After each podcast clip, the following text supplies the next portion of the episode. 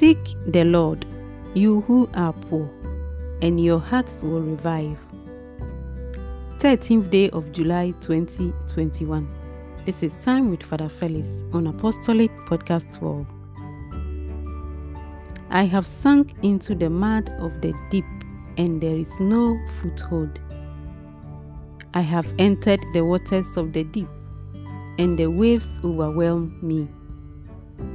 This is my prayer to you, my prayer for your favor. In your great love, answer me, O God, with your help that never fails.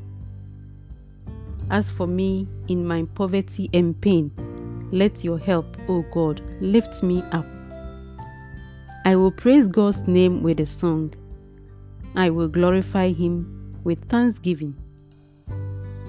The poor, when they see it, will be glad, and God seeking hearts will revive.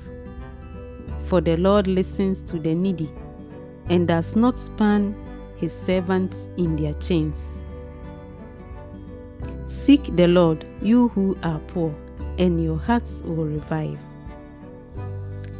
Taken from the book of Psalms, chapter 69, verse 3, verse 14, verse 30 to 31, and verse 33 to 34.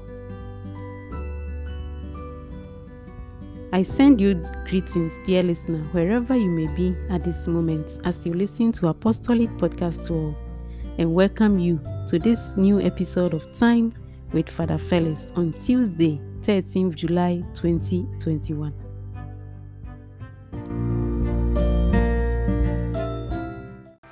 The peace of the Lord be with you.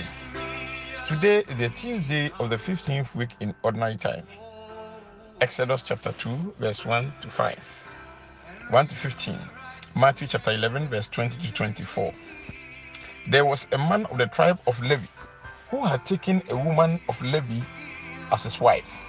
She conceived and gave birth to a son, and seeing what a fine child he was, she kept him hidden for three months.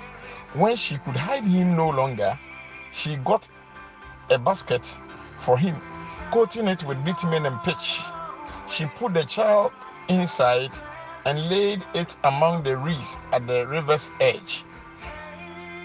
His sister stood some distance away to see what would happen to the child. Now Pharaoh's daughter went down to bath in the river, and the girls attendant, attending her were walking along by the riverside. Among the reeds, she noticed a basket and she sent her maid to fetch it. She opened it and looked and saw a baby boy crying, and she was sorry for him. This is a child of one of Hebrew of the Hebrews, she said. There the child's sister said to Pharaoh, Daughter, shall I go and find you a nurse among the Hebrews Hebrew men to suckle the child for you? Yes, Go, Pharaoh's daughter said to her, and the child went off to find a baby, a baby's own mother. When the child grew up, she brought him to Pharaoh's daughter, who treated him like a son. She named him Moses because she said, I drew him out of the water. Moses, among a man by now, saw what a hard life the Hebrews were having and he saw an Egyptian strike a Hebrew, looking round and could see no one in sight. He killed the Egyptian and hid him in the sand.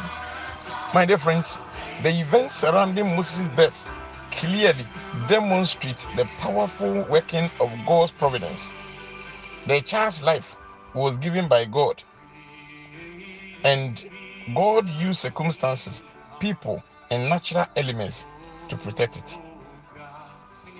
There is a certain irony in the fact that the child who was supposed to be drawn in Nile was entrusted to the river the Egyptian worshipped as a symbol of life.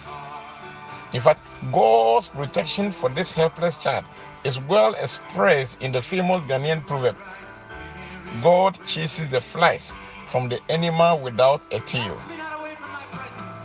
Lastly, after Moses murdered the Egyptian, he saw two Hebrews quarreling and he wanted to intervene to plead with them to reconcile. But the aggressor challenges Moses and his right to interfere in their affairs. The Gospel Jesus began to reproach the towns in which most of his miracles had been worked because they refused to repent. Alas for you, Chorazin, alas for you, Bethsaida, for if the miracles done in you had been done in Tyre and Sidon, they would have repented long ago in sackcloth and ashes. And so I tell you that, that it will not go as hard as judgment day with Tyre and Sidon as with you. And as for you, Capernaum, did you want to be exalted as high as heaven? You shall be thrown down to hell. For if the merciless, if the miracles done in you had been done in Sodom, it would have been standing yet. My dear friends, the situation which the cities are condemned are greater than those of Tyre and Sidon. In all these places, the people had witnessed God's power in the miracles he performed through Jesus, and yet they would not believe. They rejected the evidence that the Spirit has put before their eyes. We will all be judged for our sins and misdemeanors, but we will also be judged by the for misrepresenting the evidence of God's power as demonstrated through his work. Let us pray. Father, watch over uh, your family and keep us safe in your care, for all our hope is in you. Amen. I still remain your servant, Reverend Father Felix Chibafo. The peace of the Lord be with you.